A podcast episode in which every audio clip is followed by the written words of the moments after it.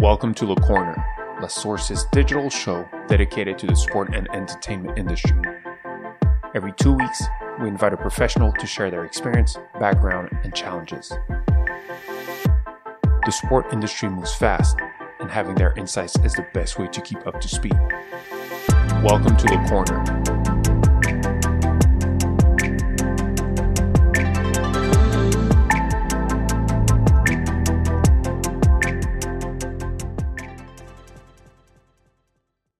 We have to say that women have been women and girls have been playing football a long time in Mexico. Mm. It's not that massive as in the men's side because we all know why, no? That we didn't have the space and the proper um, um, competitions where we could held it, and obviously the cultural part, no.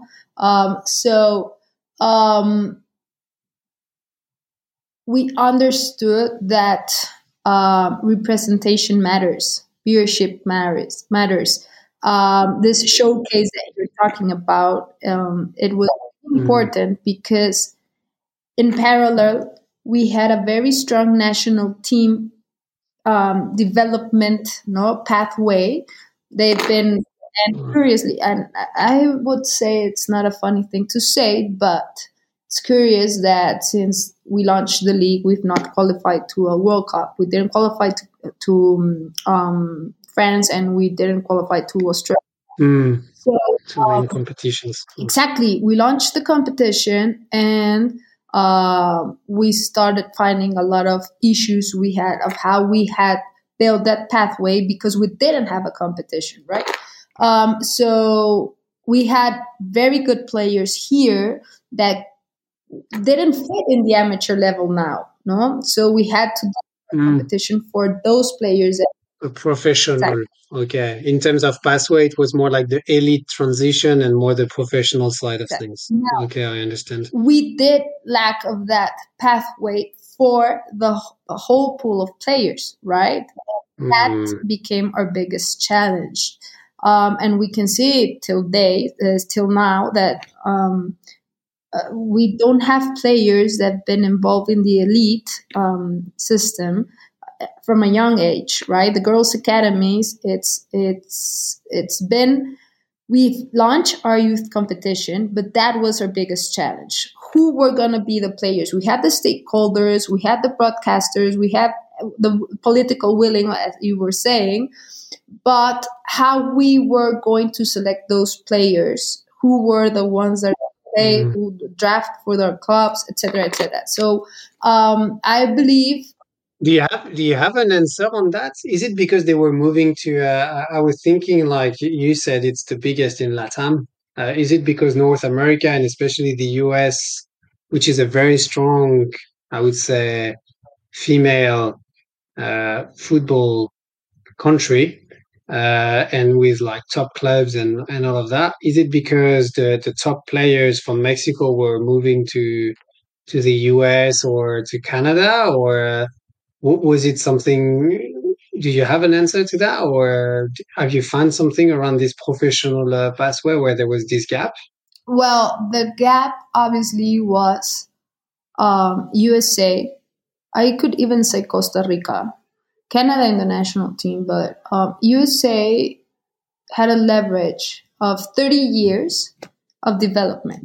They Mhm. also have Title IX. okay They have a lot of public policies that help develop the women's um, sports, right? Uh, but on the other hand, the leverage for us was the whole region was lacking of women's football or professional leagues, professional or elite competitions, pathways, etc. So right now we're home for 40 foreign players that are born and raised on those regions. Like um, I would say, uh, we have a lot of Costa Rican players, no, um, Colombians, uh, a lot of Latin American people um, play with us. Um, but on the other hand, I think it's important that a competitive advantage we have is that the top ranked countries, like the World Cup champions and the Olympics champions, are our neighbors, right? So that gives huge leverage to um, learn, learn to compete Mm.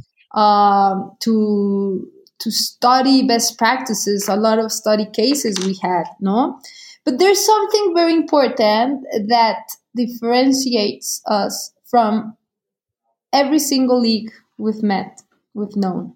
And it's how our governing okay. body uh, was built and how our competition, we structure our business model. And that's because um, we would say that our governing body is the professional league. So the professional mm-hmm. league MX is the regulatory body for the three professional leagues, men's, women's, and I would say it's like a second division um, competition, right? And it was mandatory for the 18 affiliated clubs for the men's side to um, launch their women's side. So they invest in both divisions, in both competitions. And that for us till now has been the biggest competitive advantage we, because we have the willing, we have the knowledge, we, we know what formula works and what doesn't. And also, um, we have a lot of weaknesses that we, we need to work on, like our core business was developing males competition. And mm. like the mm. same thing, but it's not. So um, we had to build um, new um, rules. We had to change and transform our regulations for like small details that are actually very important for women's life. Yeah. You know, we didn't have any. But did did the clubs did, did the clubs decide? So I guess like in every professional leagues, all the clubs they sit in the board. Yeah. And back in 2016, 17, they were like, okay, we need to have like a female competition. So they decided by themselves, we need to make it unique, different. And so all the clubs will have their own female division or female academy, and they would have to play in the first league on the on the the women's side. So they all decided that, right? But what drove the? Uh, I'm going back to that because that was the second question I had. Is I understand why. I mean, I understand why they would do it. Is it were there like external factors where I don't know in the decades in the past decades you were like okay that's an important business case or that's something that we need to develop because we see the likes of uh, FC Barcelona or the uh, Olympique Lyonnais or Wolfsburg in Europe where they were like okay this kind of elite top clubs they manage also to have elite top female section which drives also maybe you were mentioning the specificity of the business case. So I'm trying to see why by themselves 18 clubs and and I think 18 male dominated uh, an executive board would say, okay, we, we, go there. Is it because they have seen what was working outside or uh, what was the behind it? Amazing question. I think it's a bunch of things.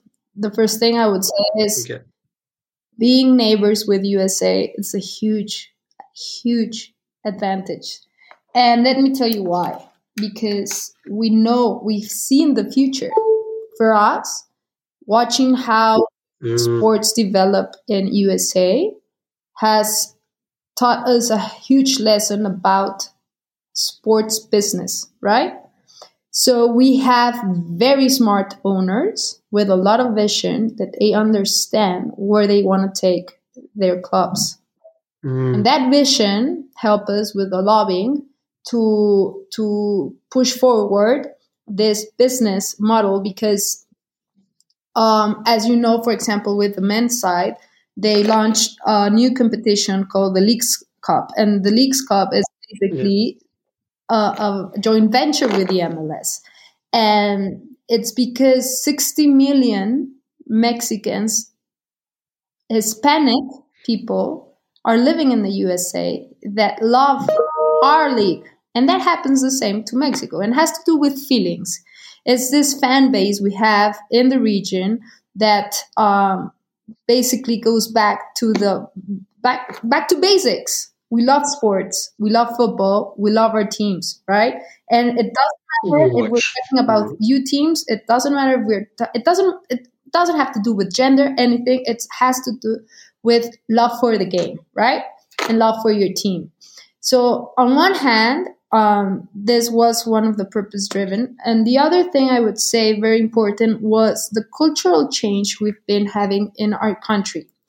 And um, there's been a lot of advocacy, a lot of um, accountability, a lot of um, fighting for equal rights, a bunch of things, gender equality. That um, when you have a country like Mexico that eats, breathes um, football, what happens is that um, it makes sense, right? You just will mm. like repeat the, the the successful formula we have in the men's side. Thanks for listening to our podcast. We hope you enjoy it as much as we love creating them. If you like the episode, feel free to comment, rate, and share with people around you. You can visit our website, www.lastsource.io, to learn more about our activities. You will discover a wide range of articles and can subscribe to our newsletter to receive the latest tech and sports news in your mailbox every month. Stay tuned for new episodes. Le corner.